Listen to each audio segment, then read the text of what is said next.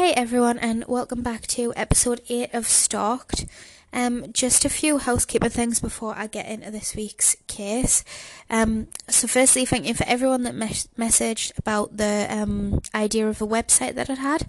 I should hopefully have that up and running in the next few weeks, and it will be hopefully a lot more reliable than Instagram in terms of uploading things that I've mentioned in episodes. Um, having a lot of um, copyright issues on Instagram at the minute.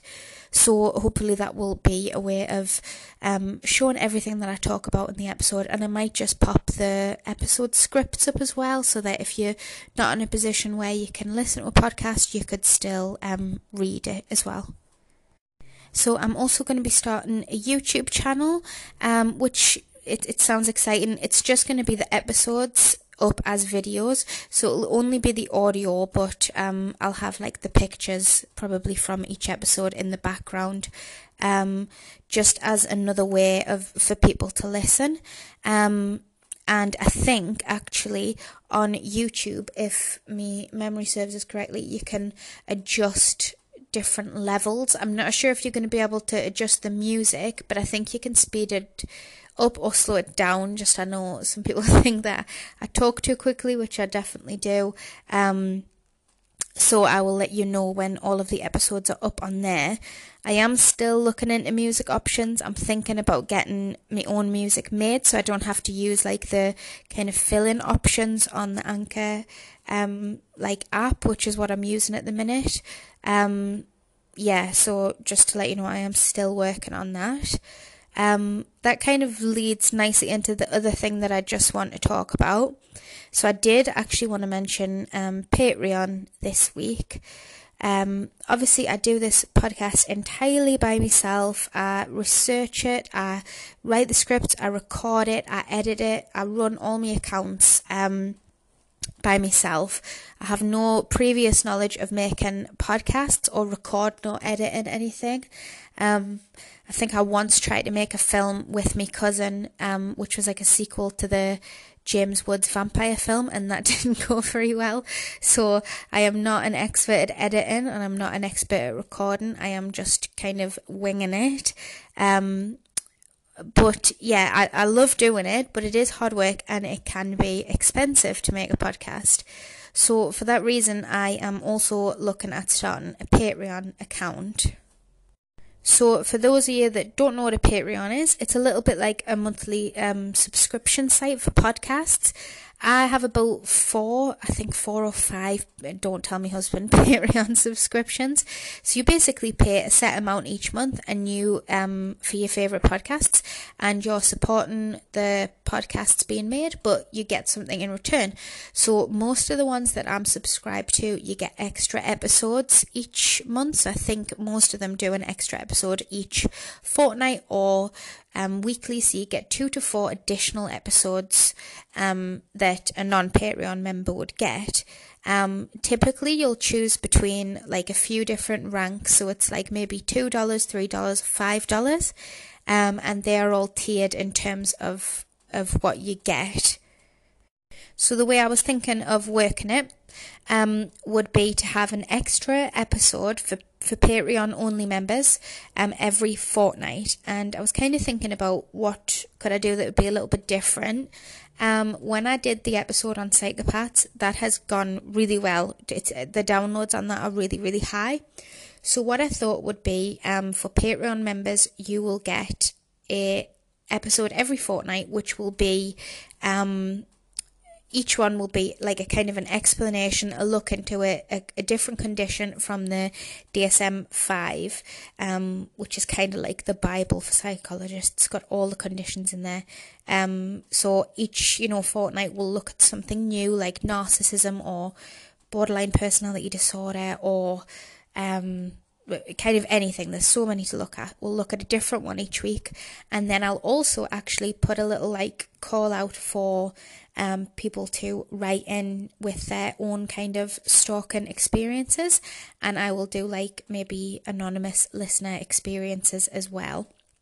Um, so it should be probably a good half hour, 45 minute extra episode you get twice, uh, so twice a month.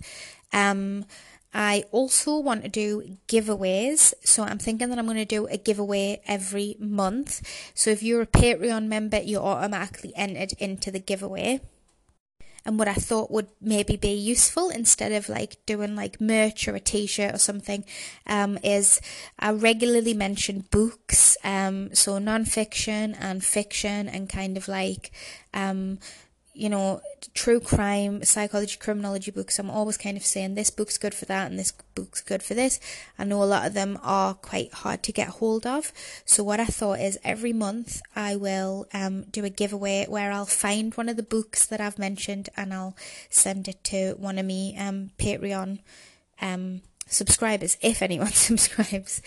Um, so that's all. It takes quite a while to set up. So that is coming soon with the website. I'm probably going to try and tie them in like kind of roughly the same time. Um, but just to give everyone a little taster, the first book that I am going to um, plan on doing as the giveaway is um, Ann Rule's Stranger Beside Me, which is an amazing true crime non-fiction book about investigator Ann Rule. If you've not heard of her, she's kind of huge in America. She basically um, guess she's basically like a real life Jessica Fletcher. So she was kind of hired by police regularly to um, investigate into different cases and write a book about them. And she actually was confronted by the police, and they said, um, Will you kind of help us try to work out who this serial killer is that's killing a lot of women? Um, and she was like, Yeah, of course, no problem. And um, the serial killer was basically Ted Bundy. Ann Rule was actually like best friends with Ted Bundy at the time. Um, she worked with him in the um, helpline. The kind it was like a Samaritan's helpline, I think they met at. And she was so close with Ted that he would actually babysit her teenage daughters. And all the while she was investigating who the serial killer is, and she had no idea that it was Ted. So it's kind of shocking to read how it kind of dawns to her, dawns on her, sorry, that um her best friend is a serial killer. And it is all 100% true and kind of written in real time. I think it's quite hard to find in bookshops. I have a few copies of it, so that will be the first um, book that I will do a giveaway of. Um, so all the details of that will be coming soon. I'll update everything on Instagram. Um, I have had a few messages about Facebook and will I have a Facebook page and a Facebook forum. I can't currently open a Facebook page. I don't know why. Um, whenever I have tried to set up a Facebook page, um, I'm kind of getting like reported for something and I need to provide like three pieces of ID. It's really strange, so I don't know what's going on with that at the minute.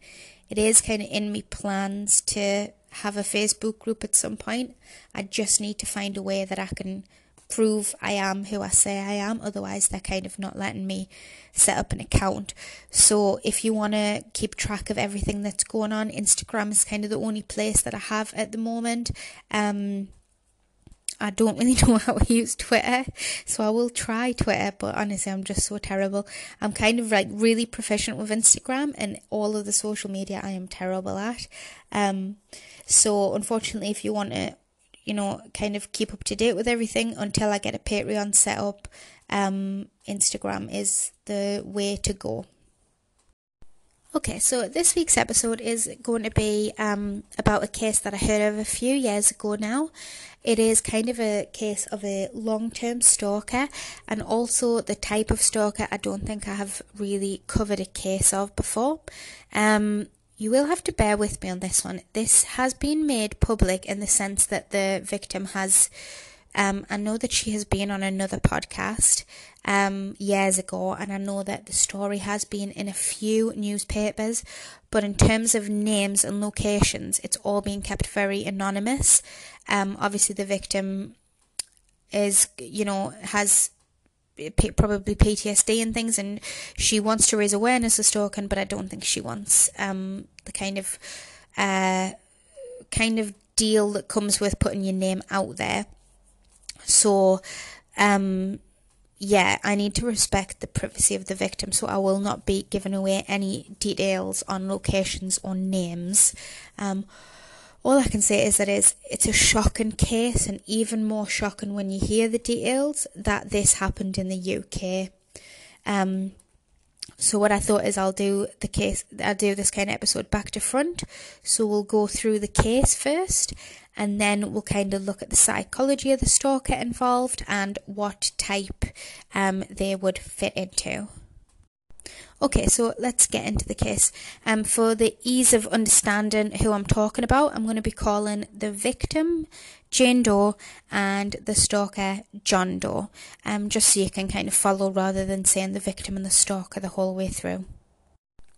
Okay, so around 25 years ago, um, Jane Doe and her partner were living in a small, smallish town in the UK. Um, her family owned a business which she would kind of work at and often help out at, and I think our, our partner worked there as well. It was during one of these kind of work trips to the office that she met a friend of the family's who we will call John Doe. They stuck up, uh, struck up, sorry, a friendship, just kind of a normal relationship. He became a friend of the couple. Um, I think he was himself was married. Um, and they would kind of spend time together as couples. And he became particularly close to Jane. Um, they actually spent so much time together over the course of a few years that when Jane and her partner had a baby, they asked John to be the baby's godfather. So the friendship continued normally for years, with John spending time with Jane, a partner, and his uh, godson, their son. However, things started to feel a little bit strained when John began to offer unsolicited advice on things to do with Jane's son. So he began to maybe pay a little bit too much attention to what his grades were like, which school he was at, what he should be eating, kind of what time he was going to bed. It just was getting a little bit too involved in the decisions that they were making about um, their child. Um, it was at this time also that John actually began to go through a divorce, and he seemed to direct suddenly all of his free time and all of his free energy towards Jane and her family. Um, so, just a quick side note this is something that I have mentioned before when someone goes through a major life stressor, it can kind of be the tipping point for them to enter into stalking behaviours that they might not have experienced before. Um, so, a, a major life stressor, definitely a divorce would be considered a major life stressor. Um, Jane began to believe that John was almost kind of seeing her as like a replacement of his ex wife. She felt like, from things that he had said and implied, he had always wanted kind of a typical, um, I'm putting it in comments, like housewife um, so to speak. So he believed that a wife should kind of be at home and cooking and looking after the children. And because that's what Jane was doing, um, she felt that she kind of represented that ideal um, kind of housewife person or persona to John.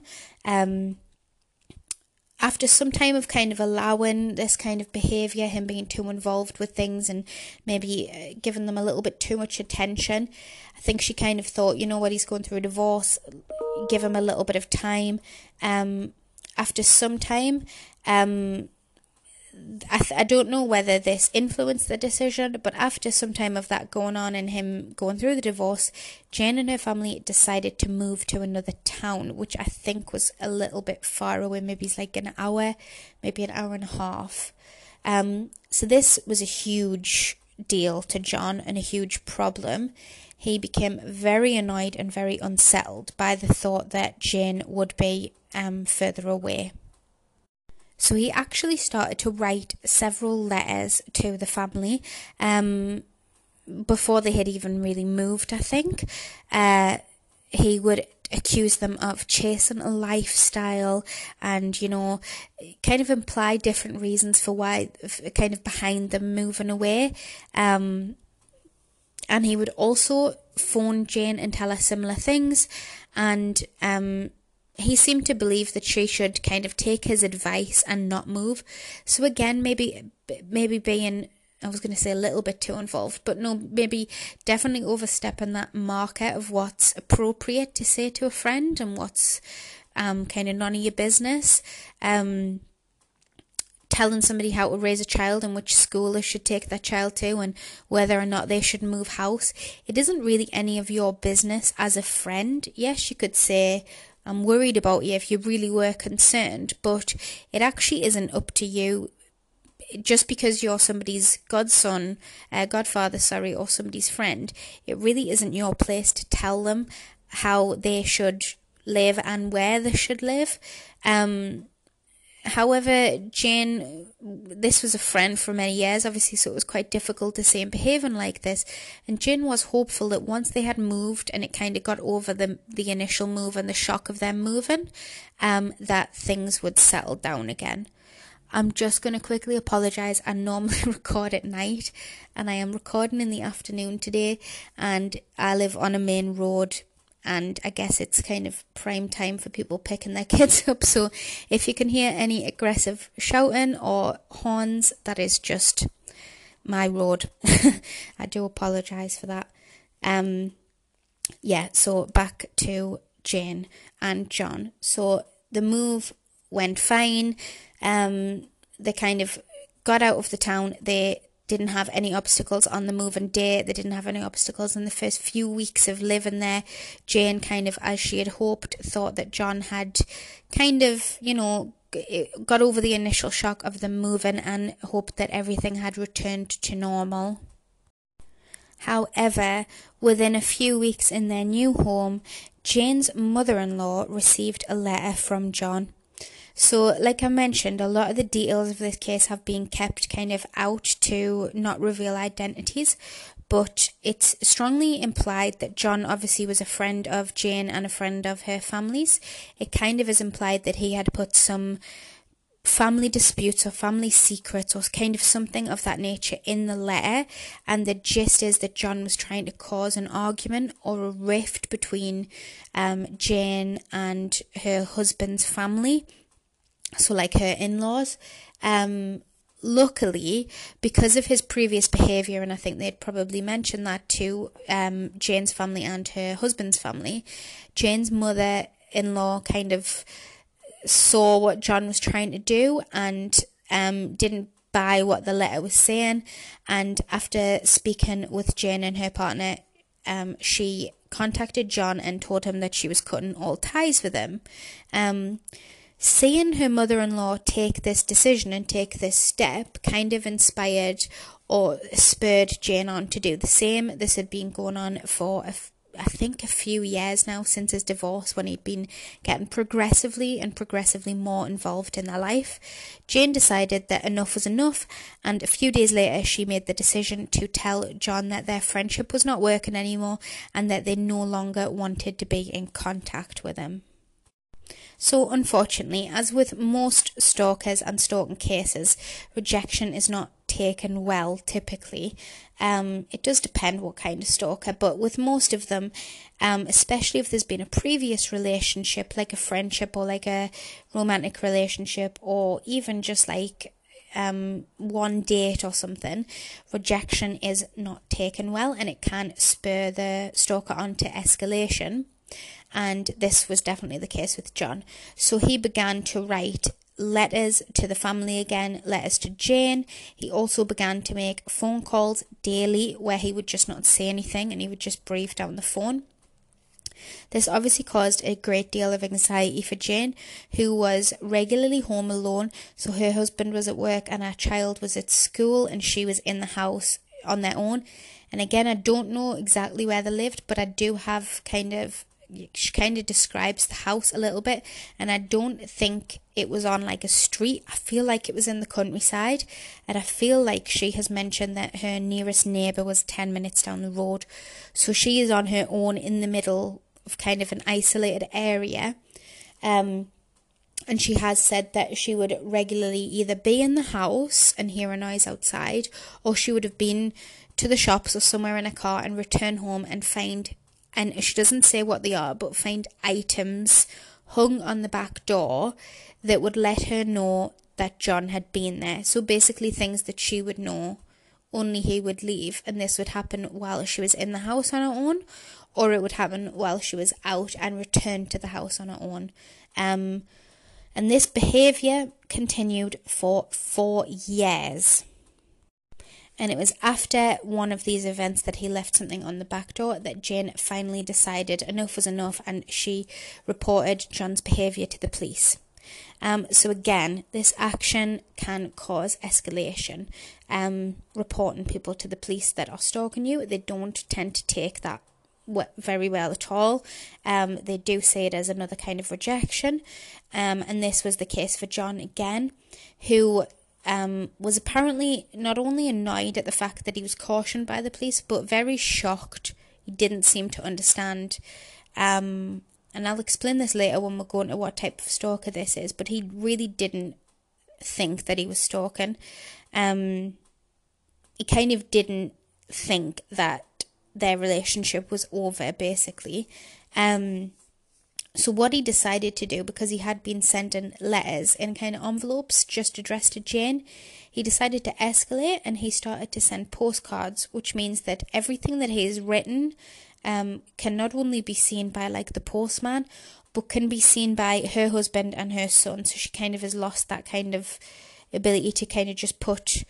I mean, most of the time in a stalking case, if you were receiving letters, the advice would be not to destroy the letters um, to store them. Whether or not you open them or whether or not you just store them and take them to the police is, I think, up to you. Um, but at least if it's in an envelope, you have a little bit of kind of a buffer between you and the stalker. A postcard just kind of removes that um, extra barrier. You are seeing the words straight away, and also you can't kind of hide that from anybody else that would be checking the post. So, after seeing this kind of escalation in behaviour, the police went back to John and issued him with a restraining order against the whole family. So, this actually seemed to work for a few weeks. Um, the restraining order seemed to have kind of made an impact on him at least, um, and Jane kind of relaxed for a few weeks. However, John resumed his threatening uh, postcards again. He also escalated to letters as well, and he carried on making the kind of quiet breathing down the phone phone calls. So this meant that he had broken his restraining order and the police arrested John again and his case was taken to court. So at first Jane was quite happy that this case had been taken to court, that he'd been like kind of basically caught breaking his restraining order. Um, however, she does say that John actually saw this kind of as a great opportunity because it meant he was going to be in the same room for kind of a day or two with Jane, that he can kind of sit across from her and try and talk to her. Um, I do think she'd mentioned that she was a protected witness, which meant that she. I don't know how it would have worked because this was a few years ago, but typically with protective witnesses now, I think they do it via like a video link. Um, there was a time when they would have just had a curtain around you. It basically means that you don't have to look at um, your stalker or your attacker or kind of whatever the situation is. It's just kind of a way that kind of provides a little bit of space and kind of um, removes the possibility for them to just stare at you, I suppose, or try and make any kind of contact with you. Obviously, he had a restraining order in place, so she doesn't say whether it was through video link or just in kind of a protective dock, like with the curtain around. But whatever it was, she said she could tell that John was actually happy that they were in the same room. Um, John defended himself, um, which just never goes well and it's never a good sign to be honest. Um but he kind of was representing himself and his argument was that himself and Jane had been in an affair for years and that that meant his behaviors were normal and not stalking or harassment because himself and Jane were in a relationship. Um and that if anybody should be arrested it should be Jane for uh, kind of perjuring herself in court by saying that they weren't having an affair. Um, so that was obviously very traumatic for her and her husband to go through. Um, thankfully, though, the judge saw through his story and they uh, sentenced him to a nine week um, stint in prison for breaking his restraining order. So Jane was able to relax, and her family were able to relax for a few months. Um, but she did say that the the thought was always in the back of her mind that he would be released from prison soon. Um, so she kind of felt like she was just waiting for it to come. Um, so John was released, and I think it was only maybe a few days or a week before he started sending letters and making phone calls again. John was still under the rules of his restraining order, so within just a few days of him starting those behaviours, he'd already broken it several times, and John was arrested again. And um, another trial date was set for a few weeks' time, and he was released on bail until that point. Okay, so a few nights after um, John had been released on bail pending another trial date, Jane and her husband went to bed and they went into kind of an uneasy sleep. They were obviously very stressed and anxious about the upcoming trial. This had now been going on for six years, um, and they just felt like they were in a cycle of him um, breaking his restraining order, going to prison for a short stint, and being released. Um, so they said that after a few hours of sleep, in the very early hours of the morning, they heard a strange noise coming from downstairs. Um, they both awoke and they decided that it was probably just like a fox or something. Um, the noise kind of stopped after a while, so they kind of dropped back into a uh, back dropped back to sleep again for a few hours. A few hours later, however, um, in the very early hours of the morning, so I think it was probably around about 5 or 6 a.m. from the description, their doorbell went um, and they kind of thought maybe it was the postman. So in England, um, in the UK, we tend to get our postmans or I mean, not anymore, but in like when this happened, like this was like quite a few years ago, it wouldn't be unusual for your postman to come at like seven in the morning. Um, and we don't have post boxes like you do in America. If it doesn't fit for the letterbox, then they will ring the doorbell. So it really isn't that unusual to have your doorbell ringing. Also, if you lived in the countryside, um, when I I used to live in the countryside for a little while, and we used to get milk delivered in the morning and things. So I know some people have said, why would you answer the door at this time in the morning? But I, I don't think at the, where they lived and at that time it would have been that unusual.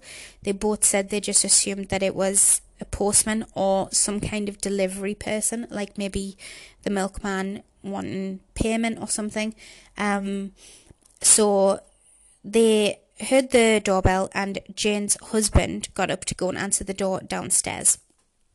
So Jane said that after a few minutes, she suddenly heard shouting and kind of a commotion, and she hurried downstairs to see what was happening, and she said she could barely believe what she saw.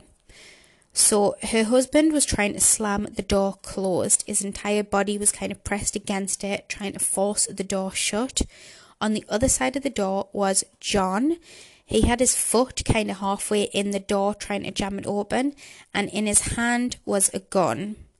Um, which so this is what I was mentioning before. In the UK, it, gun crime is not common. It's quite rare. I know in the countryside people do have guns for hunting and you know kind of like shooting um deer and things, but it's not something that you would typically expect. It is quite rare. Um, so I think it took it, it took them by surprise, definitely. Thankfully, after a few minutes, Jane's husband managed to slam the door back and lock it, and the pair ran back upstairs to their bedroom. Um, Jane grabbed the phone and tried to, um, well, did call 999.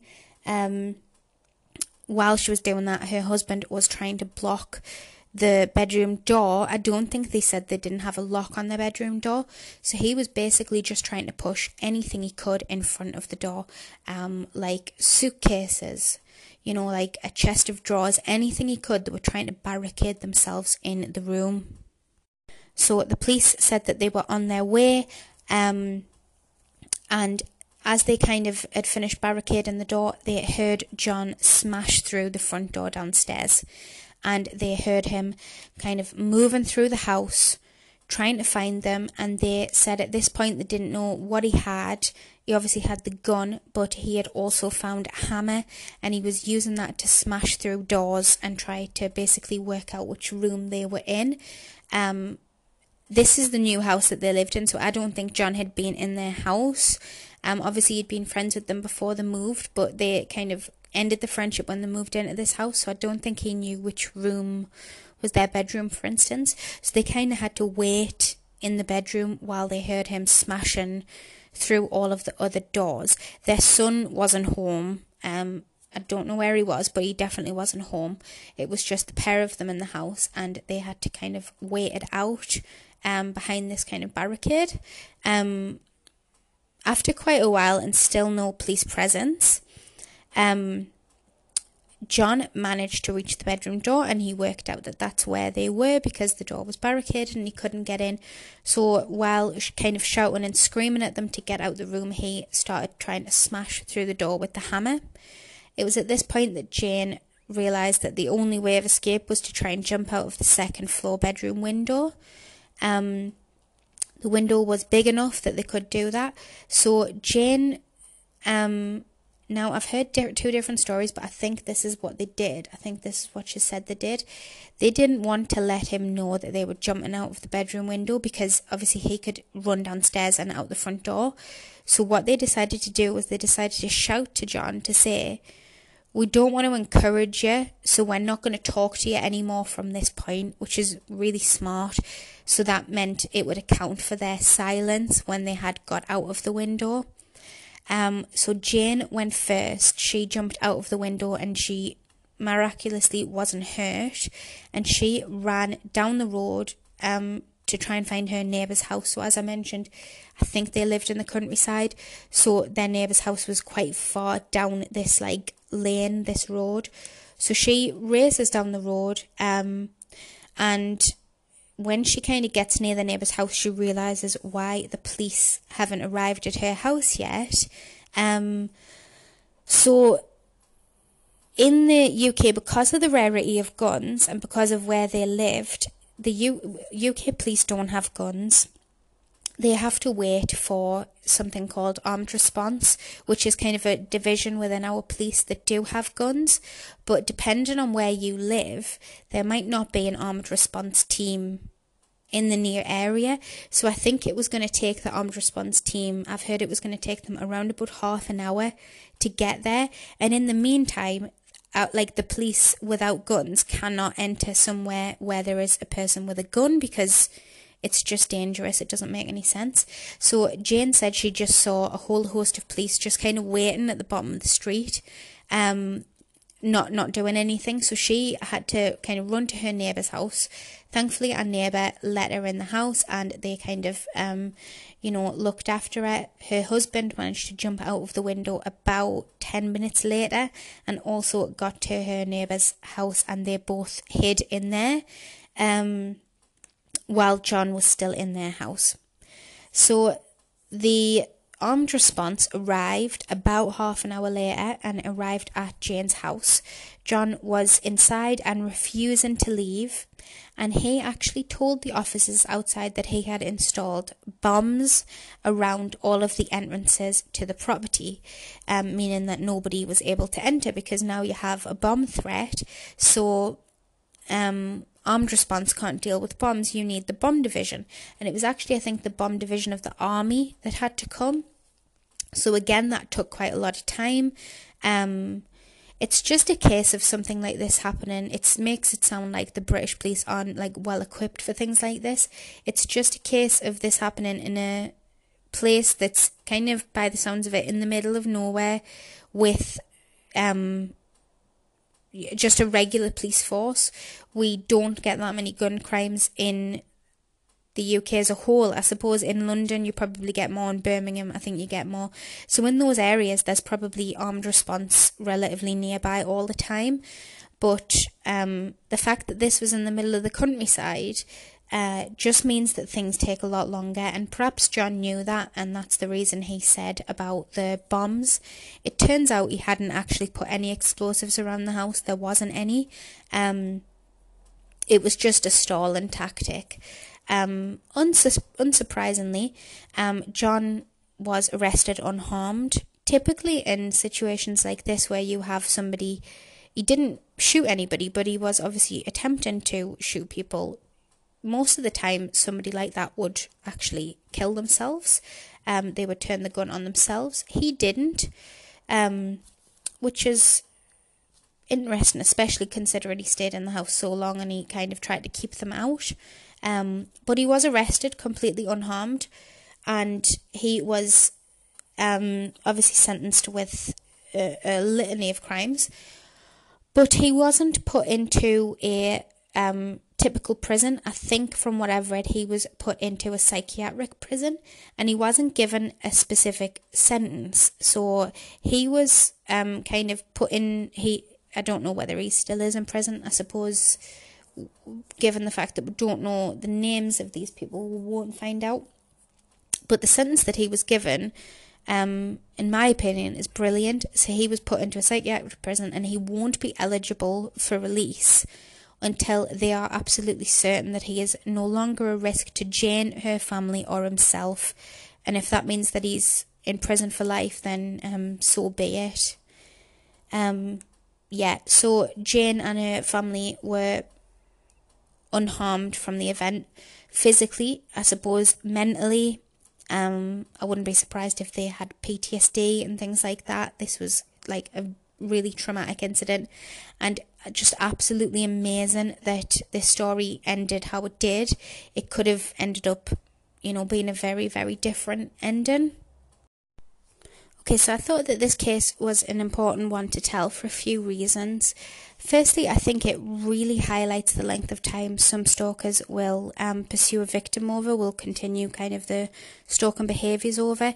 So he, in total, I think, stalked for around about six and a half years, but they were obviously friends for quite a few years before that. Um, it also shows how the role of police cautions and restraining orders can have kind of an escalation um, in in terms of stalking behaviours. And the other reason I wanted to share this case is because, despite the incredibly serious nature of what happened, um, I would bet money on the fact that um, almost no one listening will have heard of this case. Obviously, if you're in the um, US, which I know most of you are, it would be rare that you would hear a case like this from the UK.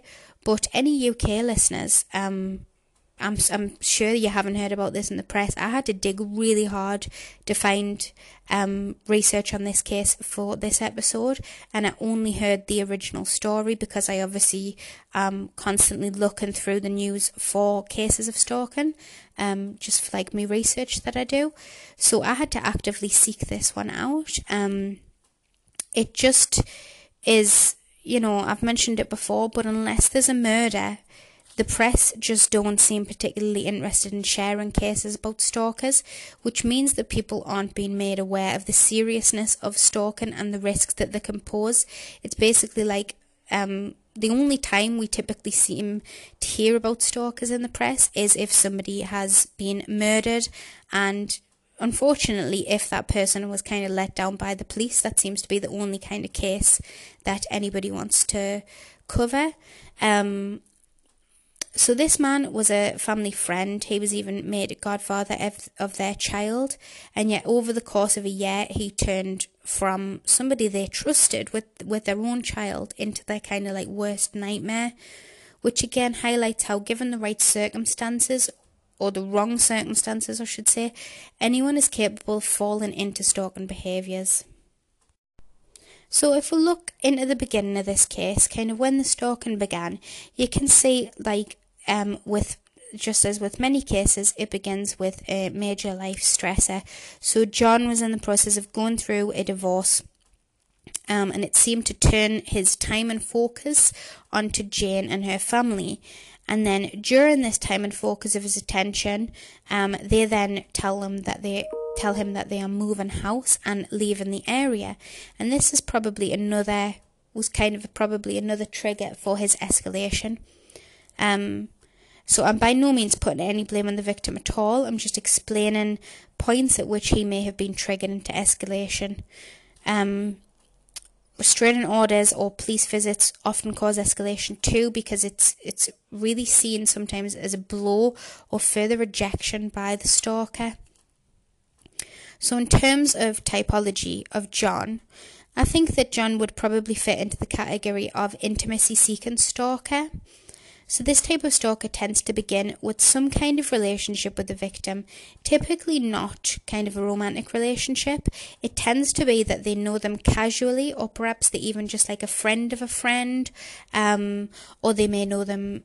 Um, I think this one can often happen if you work somewhere and this person might be a customer.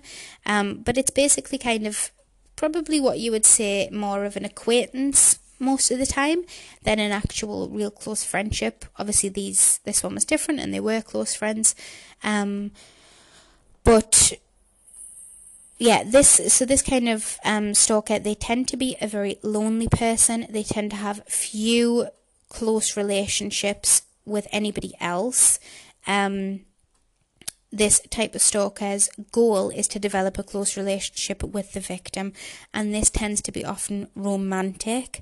Um, they may suffer from a mental illness, and it's this kind of stalker that is most likely to suffer from erotomania, which I know I've mentioned a lot of times before. That is when they have the delusion, the belief that the victim is um, destined to be with them, that they are meant to be together, um, and they will regularly look for signs and clues or um, meanings. You know what I mean? That that they are destined to be together. Um, yeah, when looking at this case, the victim believed that John had kind of made up that story that they were in a relationship, that they were having an affair for the purpose of the trial. But obviously, I don't know all of the details. I'm kind of reading it from from one one point of view. Um, it is entirely possible that John genuinely believed that they were in a relationship. If he um, used that kind of case in court, and the fact that he was always so shocked that the police would come to see him, that kind of strikes to me that he was delusional and he did believe that in whatever capacity himself and Jane had been having an affair, um, he probably was taking clues from her behaviour to kind of back up his belief that they were um, together in a relationship. Um, and it is often with this type of stalker that they find things like restraining order, orders so hard to deal with because they do genuinely believe that they have a relationship with the victim. So it is a real mental struggle um, as to why the victim is denying it and going as far as ringing the police and getting restraining orders put in place. Obviously, um, again, I, am not victim blaming at all. Um, all I'm trying to do is trying to show the other side of of what it looks like. I think it's really easy to kind of put stalkers in this category of an evil person and somebody that's out to do you harm. Um, which yes they can they can be entirely but with something like the intimacy seeking stalker they do tend to suffer from some kind of um, mental illness and it is just kind of maybe worthwhile to kind of take a, take a step back and think what are they saying from what's it like from their point of view? Um I think he probably did genuinely believe that they were in a relationship, and I think this probably all started from the kind of the emotional stress that he went through during that divorce and having nobody else close in his life. Um, obviously, it does not condone any of his behaviours whatsoever, but I am really pleased that he was given um, the sentence that he was given because I do think just putting him in prison. It obviously wasn't working. He was put in prison kind of um for that nine week period. It's you're not treating the problem then, you're just the problem with stalkers, if you just especially this kind of stalker, if you just put a stalker in prison who is in delusions that they're in a relationship with somebody else, all you're essentially doing is giving them the time and space to think about that victim. Um, without proper treatment, it's it's pointless. You aren't going to help anybody. You're just almost kind of giving the victim a respite from being stalked.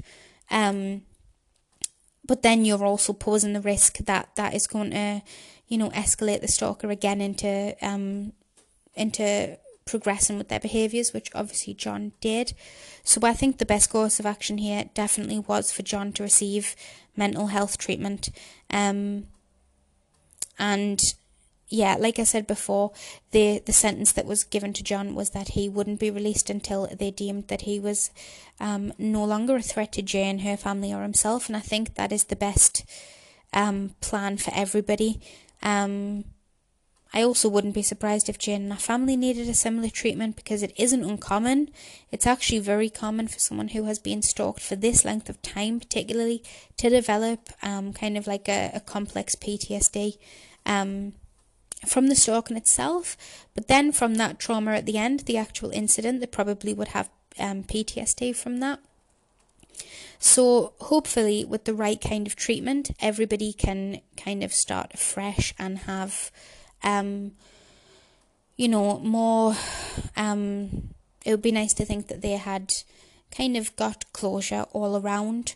Um, there isn't much out there about what Jane is doing now. I know she had mentioned that she had really struggled after the incident, which, again, you just know it's no surprise whatsoever. Um, but it would be nice to think that through treatment she can kind of. Um, I don't like to think that people would get over something like this. I think you probably wouldn't get over like something like this, but at least if she could, with the right treatment, have I think closure is probably the right word. Have some closure and have um, kind of get used to life without being stalked. Because just because the stalker goes to prison, it doesn't mean that that fear goes away for the victim. That can last years. Um, I've mentioned it before, but stalking it can just feel like the constant threat of violence is about to happen. And obviously, she has been in a position before where John was in prison, and it just got worse when he got released. So, it, it's probably going to take her quite a while to get to a place where she is um, not feeling that same feeling that she was when she was being stalked, that kind of constant um, threat and worry and anxiety that something bad is about to happen. Um, so yeah, unfortunately, I won't be able to do any kind of follow ups on this story because I have a suspicion that if John is released from prison, he would probably um be given a new identity. I think I'm not hundred percent sure, but I think that that would be the best course of action. Whether or not he is released, it'd be very it'd be very difficult to say because I don't know what kind of treatment he would be receiving.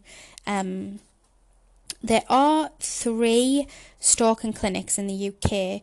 This is very little known as well, um, but there are actually um, ways now that if somebody like John is um, arrested for breaking restraining orders multiple times and then, you know, attempted violence on the victim, they have kind of realised quite rightfully that actually just putting the stalker in prison isn't doing anything. In fact, it might be escalating the situation. So they now have stalking clinics, which are set up kind of treatment centres, um, not only just for the stalker to receive treatment in, but also for the victim, which I think is brilliant. And their kind of goal is um, to prevent it from happening again, to kind of treat the condition rather than just punishing the actions of the condition um, if that makes any sense at all. Um, yeah, so I thought that was an interesting case to go through just because it was quite a long term case that um, I think with the risk of long term cases, if it got to five years, for instance, and nothing had happened, it's often a risk that people would think, well, do you know what? Yeah, he follows you and yeah, he sends letters, but he's never going to do anything. So I think it's interesting to always look at uh, cases that kind of prove that point wrong. Like, actually, he stalked them for six years and it was in during that sixth year that he did decide to escalate it's it's like I say, a constant threat of not knowing what's coming, and the key with stalkers is to not get complacent. Okay, so I thought after that case I would try and find a film with a similar type of stalker in, um, and I only managed to find one um kind of new one that I haven't mentioned before. Obviously, I could go into a rant and talk about Rhys Ifans in Enduring Love, um, again because he is an intimacy seeking stalker and he plays the role of a erotomaniac perfectly. But I'm guessing that everybody's fed up of me mentioning that film. I know that that is like the one that I talk about all the time, and it is because it is such a good portrayal. But I have made an effort, I have found one that I haven't mentioned before. Um, so this week's film is The Juror which is made was made sorry in 1996. It is based on a book, and I think feel like it's a John Grisham book, but I don't know whether I'm mixing that up with Runaway Jury. I will find out and I will pop it on um my Instagram. Um, I feel like it's maybe not, you know, John Grisham. Um, it's very similar, anyways. It's like kind of like a law crime thriller. Um, it basically stars Alec Baldwin as a hitman who works for the mafia. I don't want to give too much away, but he his job basically is when somebody from the mafia is accused of a crime, he is there to control the jury. Um, and it's during one of these cases, so he will basically pick somebody from the jury, and he would um confront them and kind of blackmail them, threaten them into um, controlling what the, the vote is going to be. So it's their job to kind of get everybody to vote not guilty, for example. Um, it's during one of these uh, court cases for his bosses that he develops obsessive feelings towards the juror that he is trying to um, control, and that is Demi Moore. Um, and he um, is supposed to be bribing her to lead the jury. Um, it's an amazing film. It's scored terribly on Rotten Tomatoes, but I have seen this film so many times and it is really, really good. Um, I think it's probably quite an exaggerated situation. Um, and things are, you know, portrayed way more dramatically than maybe they would be in real life. But then, um, it is a film, so it's it's there for entertainment, but it is a great example of how a stalker, especially an intimacy seeking stalker, might try to isolate their victim, um, and how they might try to manipulate them into in order to grow closer to them. And Alec Baldwin is definitely one of the best portrayals of an intimacy seeking intimacy seeking stalker um, that I have seen other than Rhys Ifans. Um, and the film is really good, it's really entertaining too. So I would definitely recommend it. I will try and find where you can watch it and um, link it on my Instagram stories. Again, I've had a few messages. I obviously am in England, um, in like in the UK. So any films that I kind of say this is where you can watch it and this is where you can download it, it's it's all based in England. Um, I don't have access to work out how, how you can watch things in the US, so I am really sorry. I, I did assume that if it's available on like Google Play and YouTube, so Google Play and YouTube are, are kind of the same, I think. Um, if you buy it on Google Play, it should be available available to watch on YouTube as long as you're logged in. Um, I assumed that that was the same everywhere, um, because YouTube is international, but I really don't know. So I'm sorry if I don't um link where you can watch it in the US. I guess you could use a um what is it called? A VPN to try and trick your computer to think you're in England. Um we definitely used there was a lot in England to get um, American Netflix because you have way better Netflix than we do.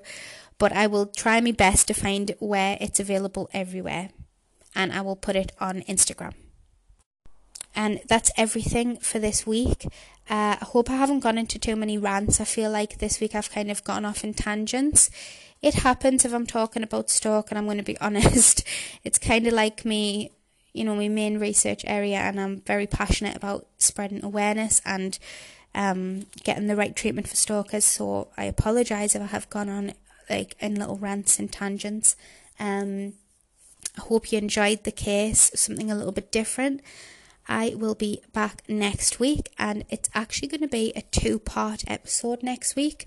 Um, so uh, part one is going to be next week, and part two will be the week after, and that is because I'm going to do um, I'm going to cover cyber stalking, and it's a huge subject, so it's it's it might even be three weeks, um, but I will let you know when you come back next Wednesday to listen. Um, and thank you for listening this week.